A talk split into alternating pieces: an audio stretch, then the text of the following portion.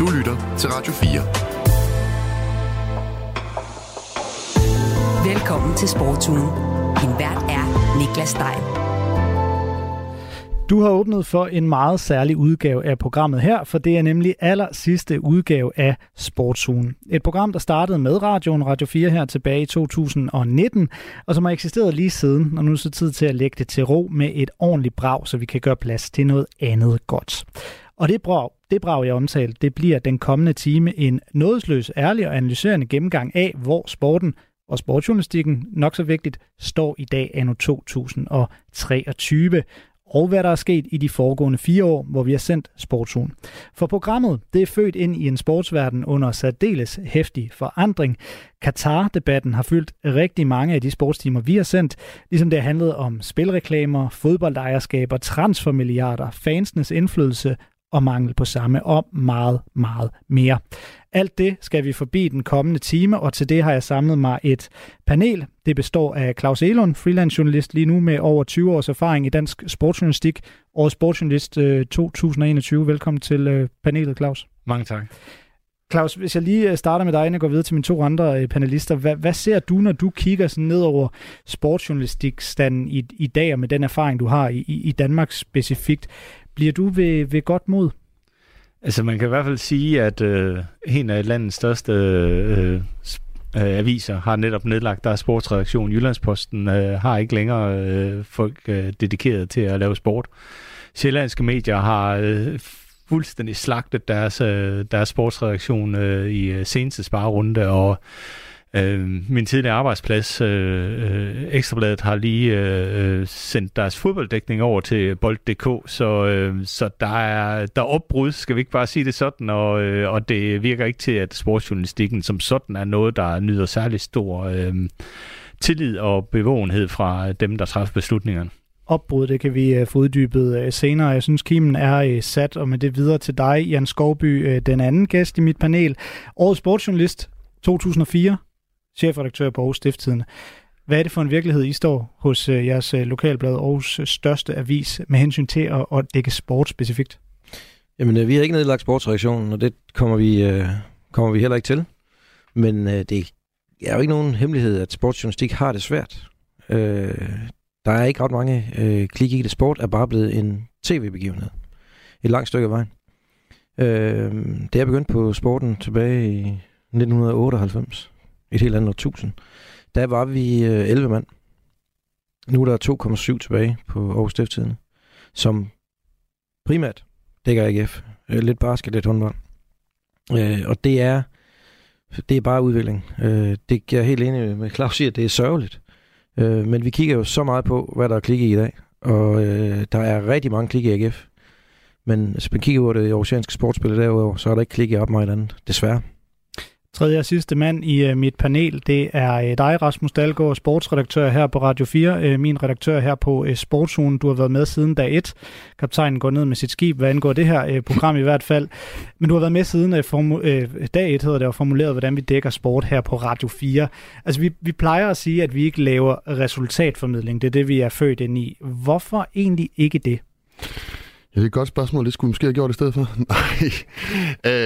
Da vi startede på radioen, der skulle vi også se, hvor er der nogle huller. Hvad bliver ikke dækket ordentligt nok, måske i dag? Og der synes vi, at vi begynder at kigge på det her, det sportspolitiske, som vi synes var super interessant. Og det er jo sådan set også kun vokset i opmærksomhed, siden vi startede. Vi har så også været så heldige, at vi havde et VM i Qatar, som vi havde arbejdet hen imod. Men vi synes ikke, at vi skulle lave resultatformidling som sådan og alt sådan noget, fordi at det var der andre, der kunne lave meget bedre. Så det var en af grunden til, at vi tog det sportspolitiske, også fordi at vi synes, det var sjovere at arbejde med. Altså, det er rigtigt. Lidt mere journalistik, hvis man kan sige det på den måde, end bare at sidde og sige, hvem der vandt i weekenden, og hvem der spiller højre bak på det hold. Godt, så VM i Qatar er et godt udgangspunkt at gå videre til det første emne, for det er noget, vi kommer til at snakke rigtig meget om i dag. Velkommen til alle tre. Tak fordi I var med i et program, i mit sidste program, eller det sidste Sportsugen-program, for det er Sportsugen på Radio 4, at du lytter til os. Velkommen til dig, kære lytter. Radio 4. Ikke så forudsigeligt. The winner to organize The 2022 FIFA World Cup is Qatar. Yes, vi begynder med det, der faktisk startede med de her ord fra den detroniserede FIFA-præsident Sepp Blatter, men som for alvor eksploderede af flere omgange 5 år senere, og i særdeleshed sidste år. For med den skandaleombruste proces op til VM-slutrunden i Qatar sidste år, der begyndte geopolitik, korruption og magtspil at fylde rigtig meget i sportsjournalistikken. Budgivningen af det her VM, det har været omgærdet med korruptionsanklager. VM-værterne for Qatar har været kritiseret for massive menneskerettighedskrænkelser, og det har fyldt mere og mere i de 4 år, vi har sendt programmet her på Radio 4, indtil det kulminerede med turneringen VM i Qatar i november og december sidste år. Jan Skovby, jeg vil gerne starte med dig. Mistede sporten sin uskyld med det her VM i Qatar, og nok så vigtigt, alt det, der ledte op til VM? Ej, det synes jeg ikke, man kan sige. Det tror jeg, den har gjort mange år før. Pengene styrer jo alt i sport. Det har vi vidst rigtig lang tid. Men det er klart, det her var det absolut grimmeste eksempel, jeg kan komme på, at pengene vinder over fornuften. Det var decideret forfærdeligt at se på, det der skete der. Der er jo ikke et eneste menneske i verden, der tror på, at Qatar reelt vandt det der. De ved jo godt, at det kun var pengene, der afgjorde det havnede der. Og det blev også en opvisning i, at selvfølgelig skal man ikke afvikle VM i sådan et land der. Det giver jo ikke nogen mening. Klaus Egelund, du var jo på Ekstrabladet i meget den her periode, hvor meget den her dækning startede. Lige inden vi tændte op til han, snakkede vi også om, at Jan Jensen, der vandt årets sportsjournalist sidste år, også, eller tidligere i år, også har vundet publicistprisen i år for hans afdækning af særligt korruption i fodbold og VM i Qatar. Jamen han skrev jo om det her, før det var det smarte at gøre, så at sige, før det var pop i sportsjournalistikken. Hvordan oplevede du det, mens du også var inde på Ekstrabladet, hvor du jo også dækkede andet end sport? Du blev som sagt årets sportsjournalist forrige år for din afdækning af det, der foregik nede i Esbjerg. Jeg tror, de fleste ved, hvad det handler om, hvis jeg bare lige nævner Peter Hyberler. Så hvordan oplevede du det her inde på Ekstrabladet, og hvordan I lavede jeres prioriteringer på det her tidspunkt? Jamen altså, det har da været op ad bakke, fordi at det har ikke været usexet, eller det har ikke været sexet hele vejen, så må jeg hellere sige det, at ligesom gå ind i de politiske dele af de her ting, altså jeg ved ikke, om der er nogen, der kan huske, at Danmark var europamester, der vandt de King Fahd Cup, der blev afholdt i Saudi-Arabien. Forestil jer lige, det var løbet over skærmene i dag, ikke? Altså, så har der været ramaskrig. Altså, der er sket så meget, og jeg tror egentlig nok, at det, der eksempelvis er sket i Ukraine med Ruslands invasion, har også åbnet folks øjne for, at den her bløde politiske dagsorden, der kører ved at købe ind på sportsrettigheder og sådan noget, faktisk det kan skjule noget, og jeg tror egentlig, det har været en øjenåbner for folk. Det lige for at tage et indløb til det. Men det har jo ikke været let at tage den her politiske diskussion og sætte fokus på den politiske del af sporten, fordi at der er bare ikke Jan snakker om klik lige før. Det er der jo ikke. Altså, men folk finder jo lige pludselig ud af, at der er en nødvendighed i det, grundet omstændighederne, og fordi at det lige pludselig kommer helt op i masken på folk med det, der er foregået både med VM i Qatar, men også med Ruslands brug af Formel 1 og vinter-OL i Sochi og alt muligt. Så det er måske blevet meget mere klart for folk, fordi der også har været en periode med ro, som er blevet ændret til en periode med faktisk stor uro, så folk kan se, at der er altså alvor bag det her. Det er ikke bare et skuldertræk værd. Jan Skovby, kræver det mere af sportsjournalistikken i dag? Altså, vi hører alt muligt, det vi kan slå ind under paraplyen, geopolitik og dække korruption osv. Nu spørger jeg som ung journalist, der måske ikke kan huske, jeg fik ikke engang introduceret, hvad du vandt årets sportsjournalist for i 2004. Det kunne måske selv lige uddybe. Ja, det var ikke overraskende noget om AGF og deres, mildt sagt, galehus præget tilstand på det tidspunkt. Blandt andet med, jeg tror det der til sidst endte med, det var min kur, det var, at jeg kunne afsløre at sige Tøfting til en julefrokost, havde op slås med et par eller 3 holdkammeraterne. På det tidspunkt var det hele jo kaos. Men altså... Men jeg tænker derfor, og så snakke korruption og geopolitik, kræver det mere af sportsjournalistikken i dag, end det gjorde dengang? Altså jeg vil sige, at Jan Jensen startede det her korstog mod Qatar, der synes jeg, det er sgu let for ham at sidde inde på Banehospladsen. Der er jo ikke nogen, der tager det her seriøst rundt i verden, og han sviner Sepp Blatter til jer, hvor er vi hen? Men jeg må indvære sig hatten af, for det fantastiske arbejde, han fik lavet, og fik Sepp Blatter til Danmark, og altså kæmpe respekt for det arbejde, han lavede, det vil jeg sige. Hos os kan vi se, at noget af det sportsjournalistik, der kan noget, det er eksempelvis, når vi kigger på Kongelunden, som er det her projekt i Aarhus, hvor vi skal have et nyt fodboldstadion. Der har skabt en masse god ballade om, hvem skal egentlig betale for det her stadion, hvor skal det ligge, hvor skal AGF spille, mens det bliver bygget og alt det her. Og det er faktisk noget, vi kan se, det kan utrolig meget, selvom det ikke er klassisk sports, det er jo heller ikke resultatformidling. Men det kan virkelig noget, og det er der ikke nogen tvivl om. Det er i den vej, vores sportsjournalistik også skal udvikle sig. Rasmus Dalgaard, sportsredaktør her på Radio 4. Vi hører Klaus Egelund sige, at det var ikke sexet dengang Jan Jensen gik i gang med at skrive om VM i Qatar. Og jamen, det var det måske ikke engang dengang, der var den her store ransagning på hotellet i Schweiz i 2015, hvor alle de her FIFA-bosser blev anholdt. Vi startede i 2019 med at lave det her, og har slået os op på at lave det her om sportspolitik og vægte det højt, men skal vi ikke også være ærlige? Altså, var det ikke også en lidt en åben dør at sparke ind? Altså, var man ikke allerede i gang i 2019, og har vi ikke ligget os i slipstrømmen af det, Jan Jensen har lavet, for eksempel? Klart, men det er også svært at tale om at dække de her ting, uden at lægge sig i slipstrømmen af Jan Jensen, kan man sige. Hvis man vil kigge på det på den måde, så det er jo svært. Men jeg synes jo, at det kommer også, jeg synes også det, når vi sidder og taler her, det kommer an på, hvad man vil. Altså, fordi mig og Jan og jeg, vi har da også diskuteret det her mange gange, og vi har da ikke været helt enige om hvad der er det rigtige, og hvad der er det forkerte. Altså, jeg synes jo, det vigtige i det her, grunden til, at vi skal dække de her ting, og vi skal blive ved med det, og vi skal gøre det endnu mere, end vi gør nu, det er jo fordi, at folk skal få øjnene op for, hvad der foregår. Altså, det er ikke fordi, at vi skal ændre hele verden, og vi skal det ene og det andet og det tredje, men folk skal simpelthen få øjnene op for, hvad der foregår i verden, og i den sportsverden, som de elsker. Altså, når de sidder og ser fodbold, jamen, så skal de... Så de der 6 milliarder, som deres hold lige har brugt i transfervinduet, de skal altså vide, hvor de kommer fra. Altså, og så er det fuldstændig op til individet at bestemme, om det man er ligeglad, eller man ikke er. Men der har bare været sådan i mange år, at folk... Jamen, de har ikke haft muligheden for at træffe en beslutning, fordi at folk har... Altså, det er det, vi skal give dem ved, og dække de her ting. Fordi at vi skal ikke ændre verden, det kommer vi ikke til, men folk skal bare have bedst mulighed for at træffe en beslutning. Og så tror jeg også, at vi kommer til at se fremadrettet i de næste mange år, at folk faktisk træffer en beslutning. Altså...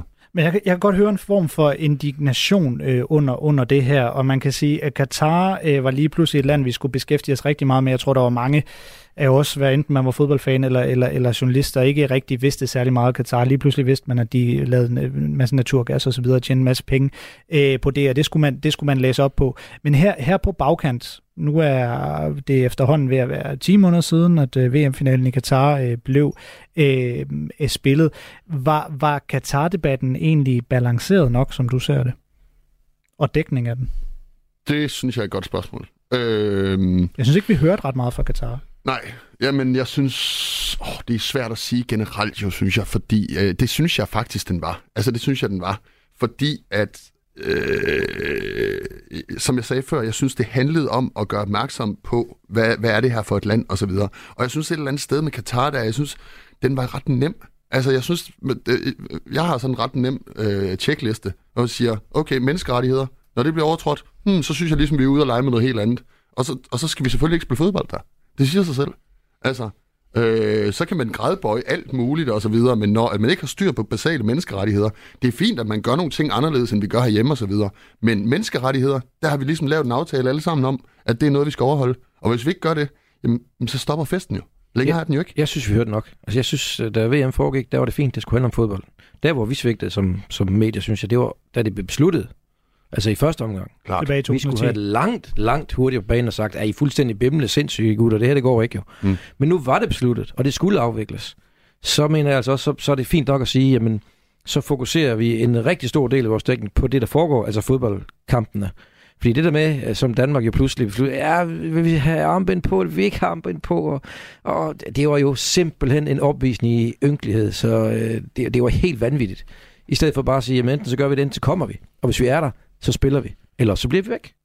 Det der med at sætte sig mellem to stole, det er håbløst. Men DBU og landsholdet blev jo også bare, undskyld mig, det blev også det her komiske islet. Altså det gjorde det jo, fordi at det var lige nærmest på et tidspunkt, der føltes det jo som om, at de nærmest ikke kunne gøre noget som helst rigtigt. Undskyld, jeg siger det, men det gjorde det jo. Altså, så det var jo lidt en... Man sad jo som medier og tænkte, hvad finder de nu på derinde? Hvordan reagerer de på det her? Reagerer de overhovedet? Hvor er Jesper Møller? Siger han noget i dag, men, så er det ham sige noget. Men man kan vel også godt snakke om, at et eller andet sted er sporten så blevet den prisme, hvor vores dårlige samvittighed bliver reflekteret igennem. Fordi at jeg sad lige og kiggede i går, nu det her det er Qatar, men Saudi-Arabien og de Forenede Arabiske Emirater har lige købt, de Emiraterne ejer Manchester City, og Saudi-Arabien ejer Newcastle i Premier League. Altså, det er lande, som er top 30 over eksportmarkeder for Danmark.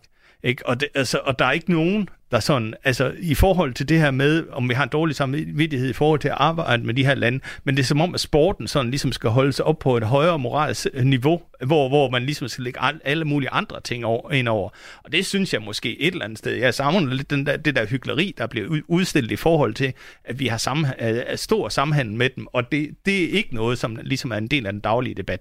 Den nuance i det, synes jeg egentlig. Der synes jeg, at fodbolden skulle holde rigtig meget for, og sporten skåler rigtig meget for her. Det er interessant det her, og noget som du også siger, Jan Skovby, synes jeg er interessant, jeg gerne lige vil dvæle ved, fordi nu kommer jeg lige med en hurtig personlig betragtning, men det er ligesom om, hvis man hørte nogen, hvad skal man sige, defensorer, eller nogen, der kritiserede dækningen af VM i Qatar, synes den blev lidt for meget, så hørte man dog alligevel dem sige, jamen det er trods alt ikke Saudi-Arabien. Et land som Saudi-Arabien blev tit brugt. Og det var før vi så det her med, at Newcastle blev købt, og det var før vi så det her med alle de her stjerner, der bliver sendt til landet. Nu ligesom om det her narrativ er skiftet lidt. Det ved jeg ikke, om I er enige i, men nu lægger jeg bare lige den præmis ned. Altså vi ser nu, at Saudi-Arabien har overtaget fra Qatar, og de ved det altså endnu mere. De har endnu flere penge. Jeg vil gerne lige spille et kort klip, hvor jeg beder lige om at tage jeres høretelefoner, ligger på bordet foran jer frem. Det her, det er fra et interview, der faktisk blev givet så sent som i sidste uge. Det er kronprinsen i Saudi-Arabien, Mohammed bin Salman, der bliver spurgt til det her begreb sportswashing, som vi også lige kommer lidt ind på. Altså, I bliver beskyldt i Saudi-Arabien for sportswashing, når I henter de her store stjerner, eller sportsbegivenheder osv. Hvad tænker han om det? Well, if it's sportswashing, gonna increase my GDP by 1%, and then I will continue doing sportswashing. You're okay with that term? I don't care. I have 1% growth of GDP from sport, and I'm aiming for another 1.5%. Call it whatever you want. We're gonna get that 1.5%. Hvis I kalder det sportswashing, og det øger mit BNP, altså Saudi-Arabiens BNP med 1%, jamen så kalder det sportswashing, jeg er ligeglad. Hvis det giver mig de her 1,5% i BNP, som jeg gerne vil have, jamen så bliver jeg skam ved med at lave sportswashing, siger kronprinsen her til Fox News. Altså, beviser det her ikke, jeg tror, jeg vil starte ved dig, Klaus Egelund, beviser ikke, at løbet for længst altså er kørt? Her kommer Saudi-Arabien som det næste land, vi hele tiden har sagt, Qatar, det er trods alt ikke Saudi-Arabien. Sådan, nu kommer de, og de overhælder alle fuldstændig indenom. Jamen, sporten er jo blevet super kommerciel og kapitalistisk. Altså, pengene bestemmer alt inden for sport. Så derfor, løbet er der kørt, fordi at det er kommet derop, hvor penge, det er alt. Og altså, man kan tage mange af de diskussioner, altså, hvor man er inde og pille ved de bløde værdier i det. Altså, man kan tage Brøndbys kamp med deres fans, ikke? Altså, der er penge i det her, og der er folk, der vil tjene penge i det, og de vil fjerne alt for at komme til at tjene penge. Og så er der nogle mennesker, der har nogle bløde værdier, men det kan man altså ikke købe aktier for. Men jeg synes også, det handler om, når du siger, løbet er kørt, hvad er det for et løb, vi taler om? Altså, det synes jeg er ret væsentligt. Fordi, hvad betyder det, at løbet er kørt?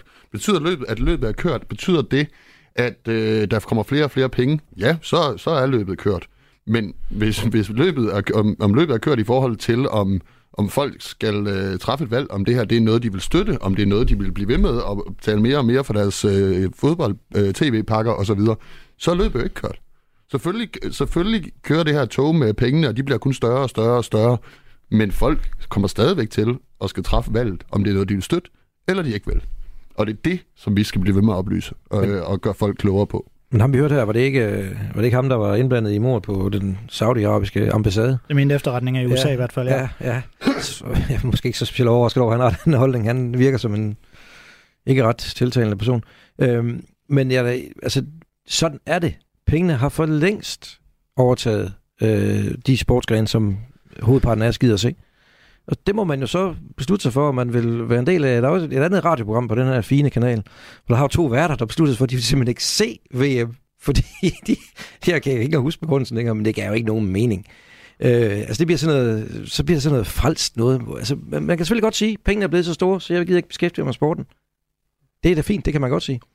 Men der er ikke nogen sportsgren i dag, hvor pengene ikke styrer. Altså de sportsgrene, som vi gerne vil se, om det er badminton, fodbold, håndbold, hvad det er, så er pengene blevet så store, og de bliver kun større. Men kunne det ikke også bare være os, der sidder herovre i Vesten og er sådan lidt fordømmende for et sted, vi aldrig har været? Jeg tror, de færreste også, der nogensinde har besøgt Saudi-Arabien, men det kan jo være, at Saudi-Arabien gerne vil have, vi gør ved det fremadrettet, ligesom måske mange danskere, der tager på ferie i Dubai. Altså, Rasmus Dalgaard, det er måske også meget fint, at man får lidt mere nuanceret billede af det her. Forleden der så jeg på TV2 News, deres udlandsmagasin, et ganske fint indblik, hvor de var i Saudi-Arabien og fortalte, at jamen, altså, kvinder må jo køre bil, og de går måske ikke så tildækket og går på nogle festivaler ude i ørkenen, og alle de her ting og sager, som der sker, som vi her i Vesten i hvert fald ser som fremskridt. Altså det er derfor, jeg også spørger senere, var Qatar-debatten ordentligt balanceret? Altså er der ikke lidt nuancer, som måske kommer frem ved det her også? Og det er en god ting. Jamen jeg synes, med frygt for, at jeg kommer til at gentage lidt mig selv, altså der er der sikkert super. Jeg har aldrig nogensinde været i Saudi-Arabien. Jeg har aldrig nogensinde været i Qatar. Jeg kommer det nok heller ikke. Fordi at det ville så betyde, at jeg nok skulle lægge nogle penge der og noget. Og jeg tror ikke, at hverken Saudi-Arabien eller Qatar, de falder sammen, hvis jeg ikke smider nogle penge der. Det er jeg ret meget sikker på, at de ikke gør. Så det er jo ikke det, der kommer til at ændre noget. Men derfor har jeg truffet et valg, som jeg også siger. Altså det er det her med, at vi skal bare træffe et valg. Hvis der er to værter, der ikke vil se VM, fred være med det. Bestemt, det må de jo om. Jeg forstår bare ikke argumentet, hvis man tror, at så nu lader jeg være med at se fodbold, så gør det nok noget godt, så holder pengene nok op med at styre så meget. Hvor mange skal der til? Hvor mange skal der være med at se fodbold, før du så synes, det gør noget? Jeg tror ikke, at man kan opdrive så mange, at det gør noget. Altså, jeg tror ikke, du kan simpelthen ikke samle. Altså, gør noget, hvad mener du siger? Gør noget ved, at så vil... Altså, det er klart, hvis alle mennesker holder op med at se fodbold, fordi nu skal det afvikles i Qatar, jamen, så vil det selvfølgelig på et eller andet tidspunkt gå op for dem, der har puttet penge i det. Det er ikke nogen god idé, det her. Men at man tror, at man kan påvirke noget som helst ved at sige, jeg vil ikke sidde og se det på fjernsynet. Det giver ikke nogen mening i min verden. Men jeg tror bare, skal man ikke passe lidt på med, at man sidder her i Vesten og bare vrænger på næsen af, hvad man ser andre steder, og synes, andre folk er mærkelige, fordi de er anderledes. Altså, jeg er godt klar over, at der er noget meget ekstremt i forhold til den måde, som man går til menneskerettigheder. Og Nadia Nadim, hun vil formentlig sige, at det var... det var bare ærgerligt, ikke? Eller hvordan nu formuleringen var, ikke? Altså sådan. Ja, men stadigvæk, altså, jeg tror også, at vi kommer også fra en del af verden, hvor USA har invaderet ind til flere regimer, og så har bare forladt det igen, uden en plan for, hvordan demokratiet skal opbygges, og de falder tilbage i den måde, og Afghanistan, og hvad ved jeg. Og jeg tror også bare, at vi i Vesten også skal passe på med, hvor meget vi vrænger på næsen, fordi at vi ender altså med at få nogle alliancer rundt omkring os, hvor at Europa lige pludselig bliver indkapslet, og hvor det lige pludselig er Rusland, som de snakker med i stedet for ned i Nordafrika og sådan noget der. Så derfor skal man også passe på med, at man ikke kun er fordømmende, men man et eller andet sted også prøver at vise lidt forståelse altså for, at der andre kulturer. Det er meget rummeligt fra manden, der tidligere har været på Ekstrabladet. det er en fremragende afslutning for blik, men kun på det her emne, for vi hopper videre med et nyt emne. Du lytter til Sportsugen på Radio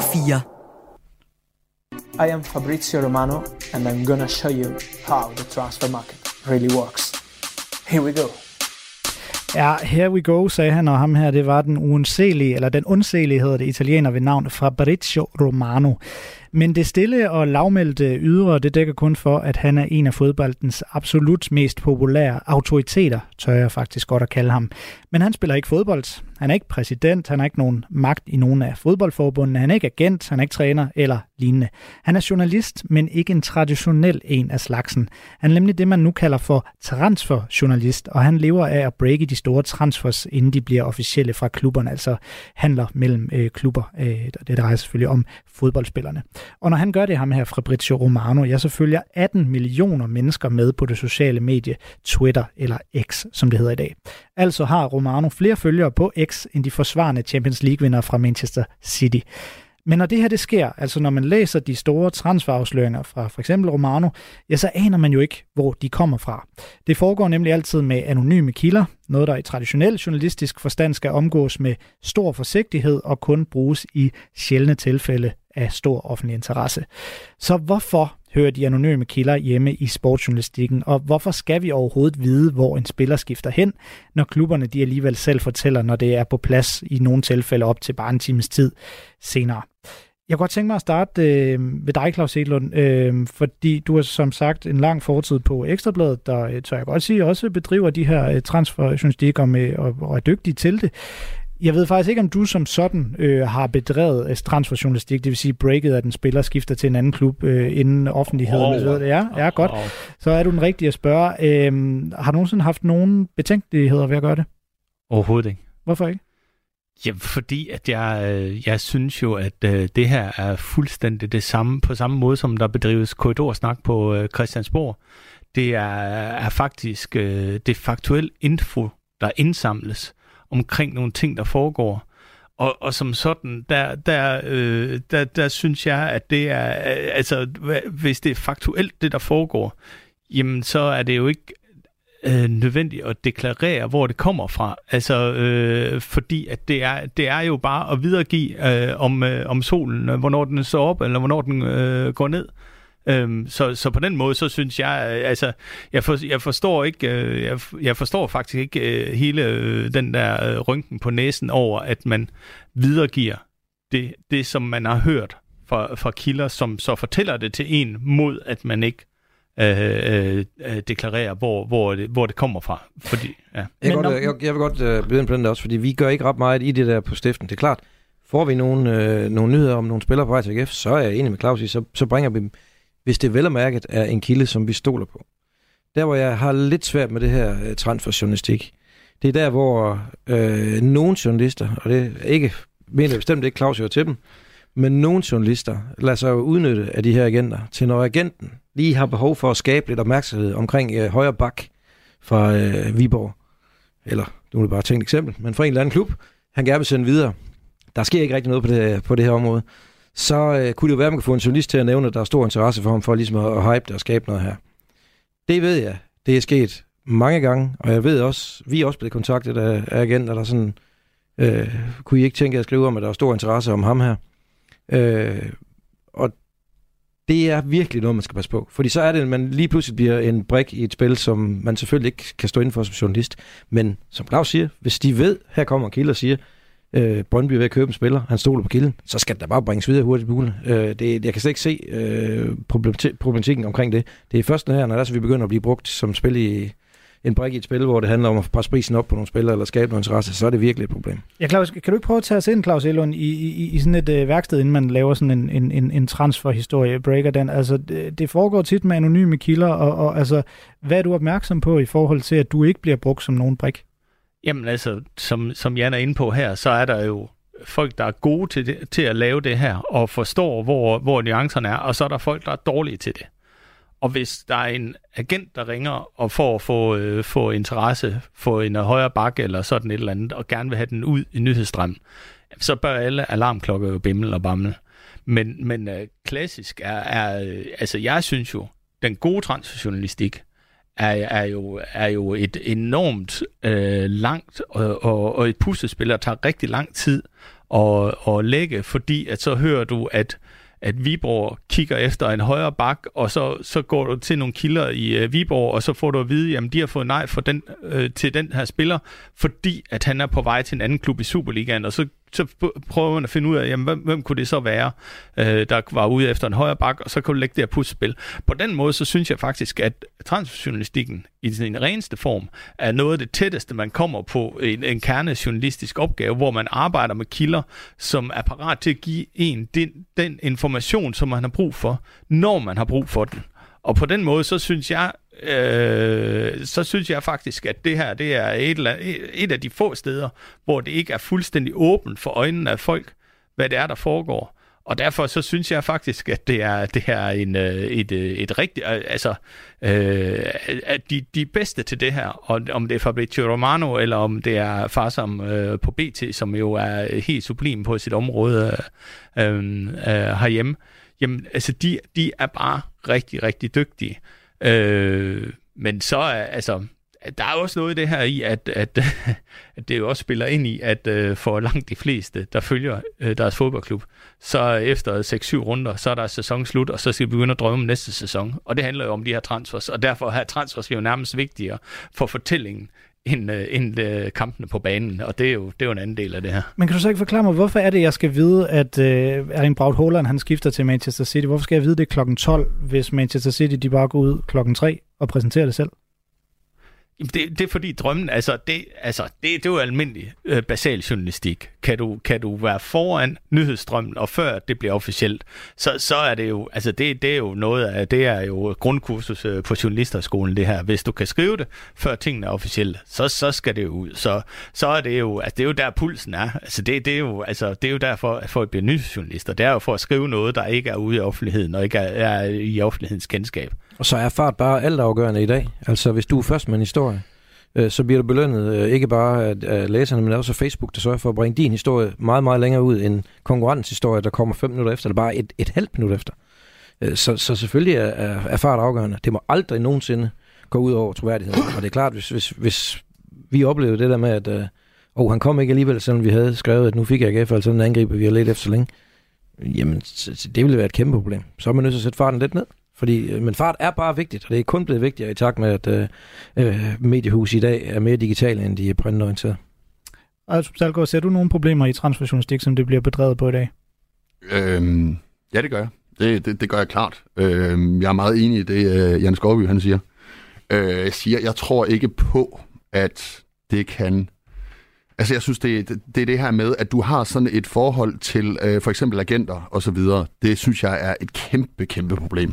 Altså, at du, når du skriver en, når du får noget af en agent, jamen, det der afhængighedsforhold, som der ofte bliver med agenter, i forhold til agenter, synes jeg, der er et problem. Det synes jeg virkelig, der er. Jamen, problemet er jo, vi har jo været udsat for det tidligere i sportsjournalistikken, hvor der blev brugt anonyme kilder, hvor efter viser sig, at en meget, meget stor del, det var altså ikke om transfer, men en meget stor del af, var det Ekstrabladets historie først, og så BT, eller var det omvendt, som beskrevet af en journalist, Kureshi-sagen, tænker du på, der, hvor det simpelthen der var opdægtede kilder, og det var jo umuligt at tjekke, fordi det var jo anonyme kilder på anonyme kilder.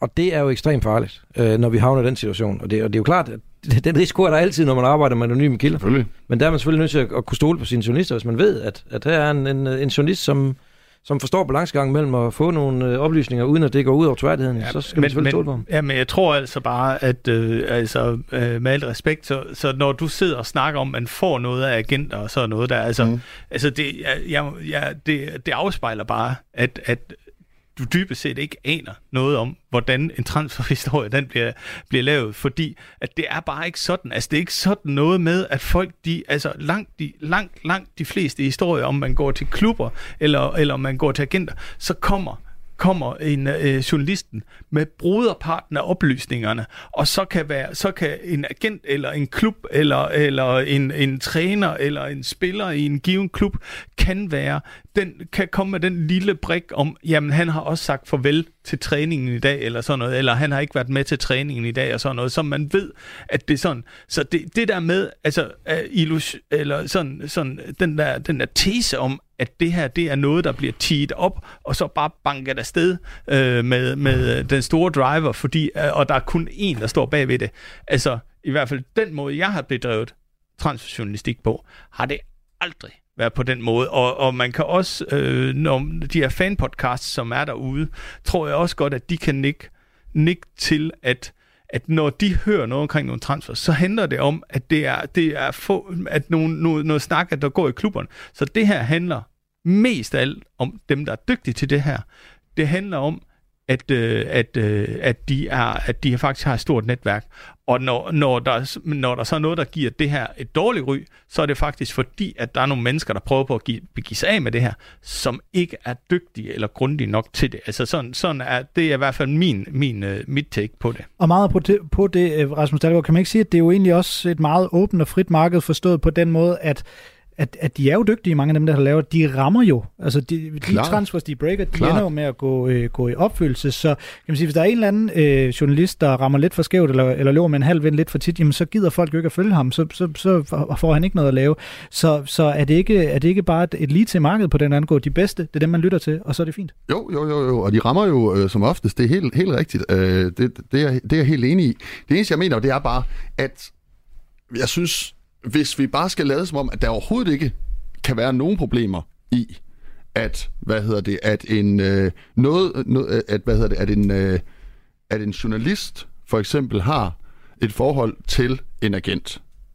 Og det kan vi jo godt blive enige om. Vi kan jo ikke lade som om, at de er fuldstændig afskåret fra hinanden. Ligesom pressechefer på Christiansborg har et forhold til alle de journalister, de går med der. Altså men der er nogle, der foregår, jeg tror, der er nogle ting i forhold til transferjournalistik, som man ser igennem fingre med, og så videre, i forhold til anonyme kilder og så videre, som jeg aldrig tror, at der vil foregå på, på Christiansborg.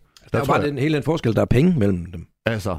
Det gør jo en kæmpe forskel. Penge imellem hvem? Jamen altså, mellem klubber og spillere. Altså man går jo, hvis du skriver en eller anden nyhed om Lars Løkke, så er det jo sjældent, at Lars Løkkes værdi stiger med 5 millioner. Det kan man jo let risikere at gøre her en men han kan få 2% point flere i meningsmålingerne. Ja, det kan han. Men det kan han, men det er jo sjældent. Altså du kan jo godt få en oplysning om ham. Her er mit problem med det der er, at den mand, der giver dig oplysningen, kan tjene på det her. Den mand, der giver dig oplysningen om en eller anden politiker, står ikke til at tjene noget. I hvert fald ikke her nu, så er det muligt, at han får sørge for, at hans mand får nogle procent senere. Men jeg synes bare, den er meget mere håndgribelig her. Det bliver meget sværere at stole på, at de oplysninger er fremkommet ordentligt. Når nu ham, Fabrizio her, han ved alt om agenter. Jamen, jeg vil da også være lidt bekymret ved at stole på oplysninger fra ham. Han er jo ikke engang ansat hos et medie, som har en eller anden form for troværdighed. Altså, ham der, han kan jo om nogen blive spillet af de der agenter og betalt for at sige, skulle vi ikke lige sige, at der faktisk er en stor interesse for ham her. Men Klaus Egelund, kunne man ikke bare løsne lidt op for det her med anonyme kilder i transferjournalistik? Altså kunne man ikke bare en gang imellem skrive, men den her oplysning, den er fra spillerens agent, eller fra en sportsdirektør, eller hvad ved jeg. Hvorfor så meget hemmelighedskrammeri over dem, hvor oplysningen kommer fra? Jo, altså jeg kan faktisk huske på bagkanten af Michael Qureshi-sagen, som han var 10 måneder på ekstra. Sad faktisk som min nærmeste kollega. Jamen, der blev vi jo pålagt at deklarere oplysninger. Og jeg gik også ud til mit bagland, når jeg skulle skrive noget og sagde, prøv at høre, jeg bliver nødt til, for at bringe den her oplysning, så bliver jeg nødt til at sige, hvor det er fra. Og det havde folk en forståelse for. Oppe i Norge har der også været en bred tradition for, at sportschefer og sportsdirektører har været forholdsvis åbenmundede, og det tror jeg også, at OB de fandt ud af, da Inge André Olsen var i OB, at det ligger ligesom i kulturen der. Så jo bestemt, men og det er jo så der, hvor man skal træffe et valg om man synes, historien er så vigtig, at man vil gå på kompromis med de her ting. Altså, jeg synes, det handlede om opdragelse, og det er klart, at den opdragelse er i hvert fald kikset. Men man kan sige, altså jeg er enig i, hvad du siger der, Klaus, men det er også det der med, som du slutter af med, altså vigtigheden. Hvor vigtigt er det ens at? Det er måske også det, jeg synes samtidig. Altså, når man går på journalisterskolen og så videre, ikke, hvad lærer vi der med brug af anonyme kilder og så videre? Altså, det tager lidt overhånd, ikke? Jamen, jeg ved altså, fordi jeg køber slet ikke vigtigheden af at deklarere det, fordi det er faktuelle oplysninger. Altså, du får at vide, hvis det er faktuelt... Jamen, jeg er egentlig klar, hvor stor forskel du bruger dem. Hvis du får her en faktuel oplysning, frem til at du begynder at citere en mand, der siger noget om nogle andre. Altså, vi erfarer som journalister 1000 ting. Og vi skriver, erfarer vi. Vi har bare den regel, vi bruger på Aarhus Stiftstidende, bruger ikke anonyme kilder. Vi citerer ikke anonyme kilder. Det synes jeg heller ikke nødvendigvis Klaus gør, ved at sige, jeg ved, at AGF kører en ny højrebak. Kæmpe forskel. Den der, han begynder at lave en historie om, at der er 4 spillere, der er sure på træneren. ved hjælp af anonyme kilder, så skal vi virkelig... Så det ændrer sig, når der er et citatstreg på? Ja, ikke kun citatstregen, også væsenheden, det der kommer ud af munden på ham. Hvis han, Klaus, ved det er rigtigt, og det viser sig senere at være rigtigt, så synes jeg, vi stiller mindre krav til, at så skal det absolut... undskyld navn på, hvem der har fortalt om det. Godt, så jeg hører målet kan hellige midler. Jeg hørte også ordet fanmedier, og det gør, at jeg griber fat i det, for vi skal videre til det her emne. Du lytter til Sportsugen på Radio 4. Det her, det er Kvart i optakt, og mit navn er Mads Hussing. Listen af fantastiske kampe fortsætter. Du lytter til sæsonens første Brøndby Lyd Kick-Off Pokalturnering Edition. Du lytter til Rød Aalborg, en podcast om OB, udgivet af OB Support Club. Velkommen til Sort Snak, fanpodcasten om FC Midtjylland. I aften skal det handle om søndagens opgør mod OB. Du lytter til en podcast fra Stemmer fra Ådalen, det originale medie om OB. Ja, her er noget, der for alvor er blomstret frem den seneste håndfuld år. Vi kan vel sagtens indsnævre det til de sidste 2-3 år. Det var nemlig et udpluk fra det, man kalder fanmedier eller klubmedier. Det var henholdsvis Kvart i Bold, der dækker FC København, Brøndby Lyd, der selvfølgelig dækker Brøndby, Rød Aalborg, der har OB som stofområde, Sort Snak om FC Midtjylland, og så var det Stemmer fra Ådalen om OB i Odense. Fanmedierne, de består mestendels af podcasts og drevet af frivillige fans, men i flere tilfælde der er det også blevet til små forretninger, som personerne bag kan leve af. Det kan de selvfølgelig, fordi de får lyttere til det. Og her vil jeg selvfølgelig gerne starte hos dig, Jan Skovby, for jeg forestiller mig, at du er jo som sagt i spidsen for et lokalmedie, Aarhus Stiftstidende, der dækker og har dækket AGF i rigtig lang tid, tør jeg godt sige, et medie, man går til, hvis man gerne vil læse og snakke om AGF. Nu begynder I jo også, dine journalister ude på Fredensvang, som træningsanlægget ude ved AGF hedder, at få, hvad skal man sige, konkurrence eller selskab af nogle fanmedier, altså nogle frivillige kræfter, der driver de her primært podcast. Er det en udfordring for jer? Ja, det er det et stykke af vejen. Vi har også vores egen podcast, som er en af de mest lyttede fodboldpodcasts, sådan lokal journalistikmæssigt. Det hvide snit, hvor vores tre sportsjournalister går tæt på AGF og fortæller alt nyt, hvad der er udefra. Meget, meget lyttet, og noget, som også fansen er ekstremt glade for. Men det er klart, når fans begynder at lave deres egne ting, så bliver de jo en konkurrent til os. Men sådan må det være. Det kan vi jo ikke gøre noget ved. Altså, de gør et godt stykke arbejde og prøver at lave tage kampen op med medierne. Altså, udviklingen inden for alt det digitale gør, at det er muligt i dag. Det var det jo ikke, hvis vi går tilbage til de gode gamle dage, da der kun var papiraviser. Sådan er det nu, og det må vi tage med. Der, hvor det bliver et problem for os, det bliver, når de her fanmedier jo bare stiller sig op bag ved vores journalister, stikker mikrofonen frem, og så på den måde snylder på vores arbejde. Så begynder de at blive et problem. De er jo ikke uddannede journalister, mange af dem, og derfor kan det selvfølgelig være svært for dem at stille de relevante spørgsmål. Men det må være sådan, at fansen kan komme til på et senere tidspunkt, når medierne ikke er der.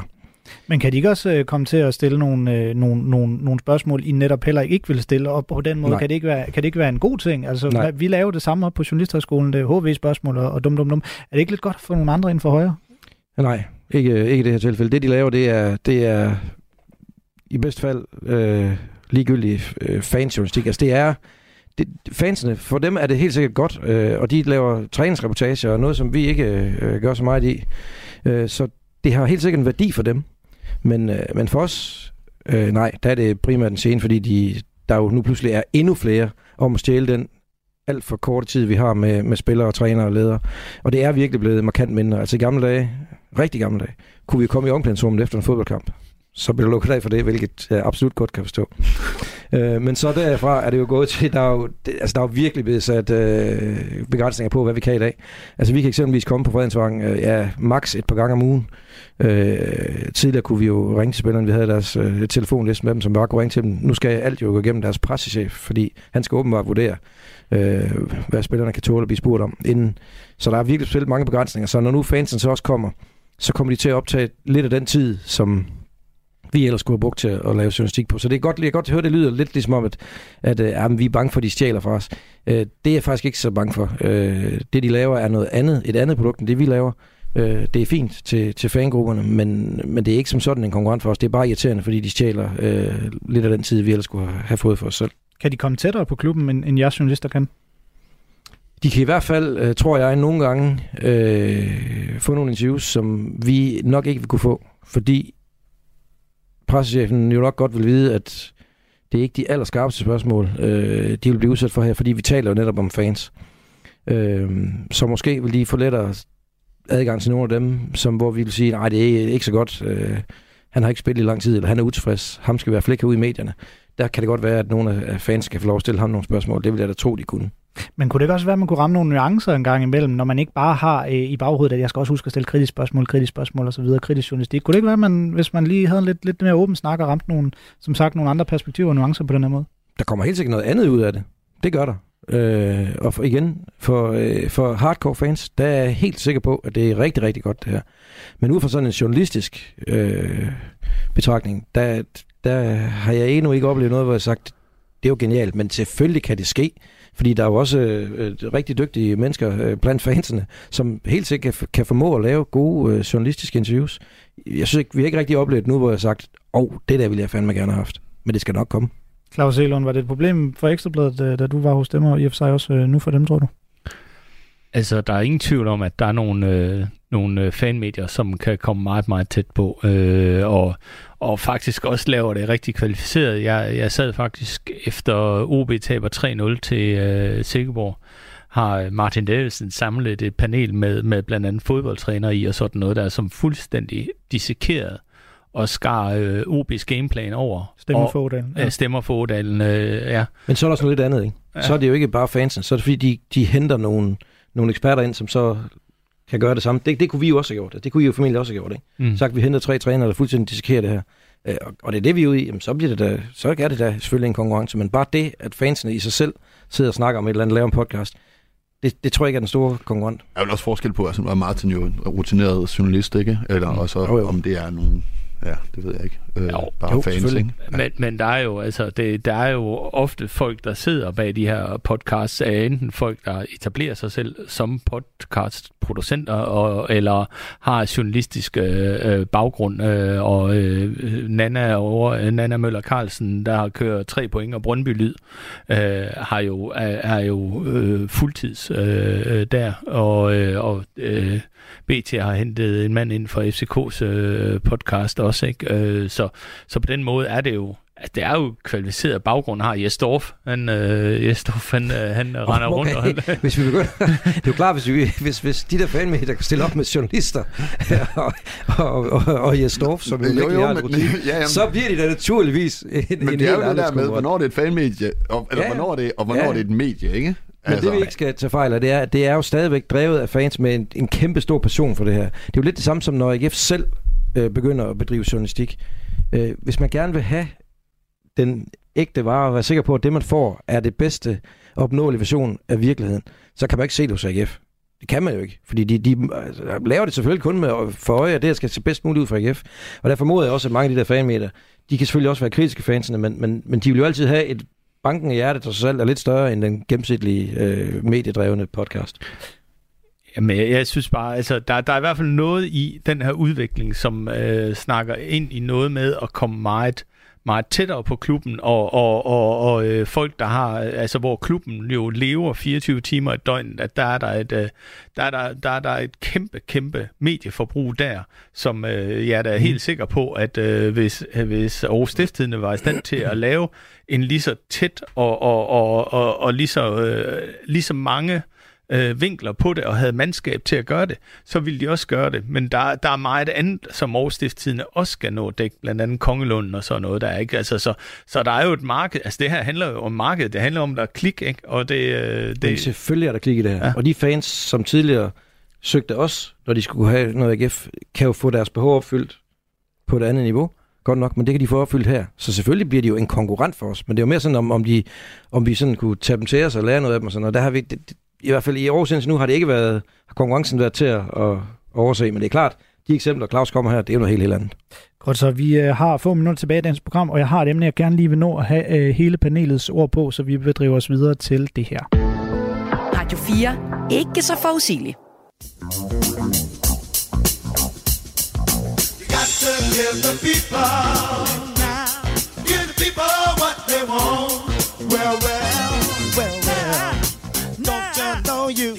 Ja, det er meget apropos det, vi lige har snakket om, for de her toner leder mig hen til programmets sidste emne, for da jeg forberedte den her udsendelse og kiggede ned over det, vi skulle til at debattere, jamen, så slog det mig, at det jo alle tilfælde også handler om, hvad sportsfans egentlig gerne vil forbruge. Der bliver breaket transfers, fordi der er mange, der higer efter. TV-rettigheder koster mange penge, fordi der er mange seere, og de her fanpodcasts, vi lige har diskuteret, de vil heller ikke leve, hvis ikke det var fordi, der var mange, der hører dem. Så skal folket bare gerne have, hvad de gerne vil have. Er det det her, der skal drive udviklingen, altså det, som folk gerne vil have mere af, det skal vi som sportsjournalister og som medier egentlig også bare producere mere af. Hvad tænker du om det, Klaus Egelund? Altså, hvis der står en sportsfan derude og siger, jeg vil have mere af det her, skal vi som medier også bare sige, fint, vi går ud og jagter det. Det var noget af det første, jeg lærte på Ekstrabladet, det var, at folk aner ikke, hvad de vil have. Det er altså hvis, men det var selvfølgelig også en tid med papiravis og alt muligt, hvor man ikke kunne måle det her. Det jeg har oplevet jo, det er, at når jeg har dækket OB's nedtur og hvad der har været af ballade deroppe, når Esbjerg ballade og sådan noget der, AGF har der været, altså så er der enormt meget pres imod journalisten, når de her kritiske historier kommer frem, fordi det er hjerteblod, men når folk kan se, at de mennesker, der er blevet betroet et tillidshverv her, misrygter det mandat, så vil de for meget gerne have, at journalisterne er der til at afdække det. Hellerup Finans i Lyngby, alt sådan noget her, så vil de gerne have, at journalisterne er der til at afdække det, fordi det, der er vigtigst for dem, det er den klub, den atlet, den sportsgren, som de elsker. Så derfor så ved folk ikke, hvad de vil have. Så derfor så synes jeg faktisk, at noget af det farligste, man kan inden for journalistik generelt, det er at kigge på klik, for manglen på klik, og også udtryk for et uudnyttet potentiale. Men det ved jeg godt, at der er andre folk, der har svært. Det er den journalistiske måde at kigge på det i hvert fald. Jan Skovby, er du enig? Ja, altså vi skal i hvert fald ikke kun give folk det, de vil have, fordi hvis det var det, vi gik efter, så skulle vi jo eksempelvis bare have et undersite på stiften med nøgne damer og porno. Så skulle du se, hvad vi kunne fremdrive trafik. Det har vi jo valgt ikke at gøre. Kan man så synes, om man vil. Men sådan er det jo et stykke vejen. Vi skal naturligvis give folk det, de vil have. Det er jo klart, hvis ikke vi gør det. Altså det er jo sådan lidt, at du siger, at jeg laver stor journalistik. Jamen, man kan diskutere, hvor stor journalistik er, hvis ikke der er nogen, der gider at læse det. Når det er sagt, så skal vi selvfølgelig heller ikke kun lave det. Altså det duer ikke, at vi kun laver and, spis og biograf-historier. Vi er nødt til at lave noget med noget indhold også selvfølgelig. Fordi vores opgave er stadigvæk først og fremmest at holde magthaverne i ørerne og sørge for, og her snakker vi ikke kun politisk, men altså generelt magthaverne i ørerne, og sørge for at tjekke, at de gør det, de skal, og absolut også, at de ikke gør noget, de ikke skal. Men derudover, selvfølgelig skal vi også lave det, de gerne vil have. Og når vi laver en podcast, så er det fordi, vi ved, at det er det, læserne gerne vil have, brugerne gerne vil have, fordi det tjener vi ingen penge på. Men vi ved, at det her det er populært, og det gør ligesom, at folk de lærer det her med, at med AGF, der, hvis du ved noget om AGF, skal du gå ind på stiften. Så det er simpelthen bare brandbuilding, og det skal man selvfølgelig også have noget af. Rasmus Dalgaard, sportsredaktør på Radio 4. Vi sidder jo her, jeg også som journalist på Radio 4, i en forbandet privilegeret situation. Vi har lige hørt fra Jan Skovby og Klaus Egelund, der er vant til at være på medier, hvor der på en eller anden måde er betaling ved kasse 1 eller ej, hvis man ikke leverer og kliks osv. Vi får en masse penge, uanset hvilket lyttertal vi præsterer. Så hvad skal vi som public service medie egentlig give sportsforbrugerne? Jamen, jeg synes, det er nemlig en super væsentlig pointe og skældende, fordi at jeg forstår, det er nemt at sidde her, som sagt, på statsfinansieret arbejdsplads og sige alt muligt om, hvad de skal have, hvad de ikke skal have. Men dem, der er afhængige af kliksene, jamen, der kan jeg godt forstå, at de måske ser anderledes på det, men jeg synes, set ud fra et public service synspunkt, der synes jeg, at Radio 4 for eksempel, og DR og så videre, vi skal ikke bare give dem, hvad de vil have. Altså, det må vi for Guds skyld ikke gøre. Altså, som jeg plejer at sige, at vi skal lave noget, som jeg plejer at sige om det her for eksempel, de skal lave noget, som folk hader, og de skal lave noget, som folk elsker. Altså, så har de opfyldt deres rolle, og det er det samme for os. Når vi for eksempel begyndte at vælge at dække sportspolitik meget, så var det jo også set ud fra et synspunkt, at vi får penge, selvom folk måske ikke vil lytte til det, fordi at vi var så privilegerede. Det er bare ikke alle andre medier, for eksempel. Det kunne være Ekstrabladet, det kunne være BT eller et eller andet, der bare ikke kunne slå sig op og smide alle æg i en kurv og sige, nu skal vi bare dække sportspolitik. Fordi at hvis der ikke klikker nogen på det, jamen så er der lige pludselig nogen, der ikke har et job.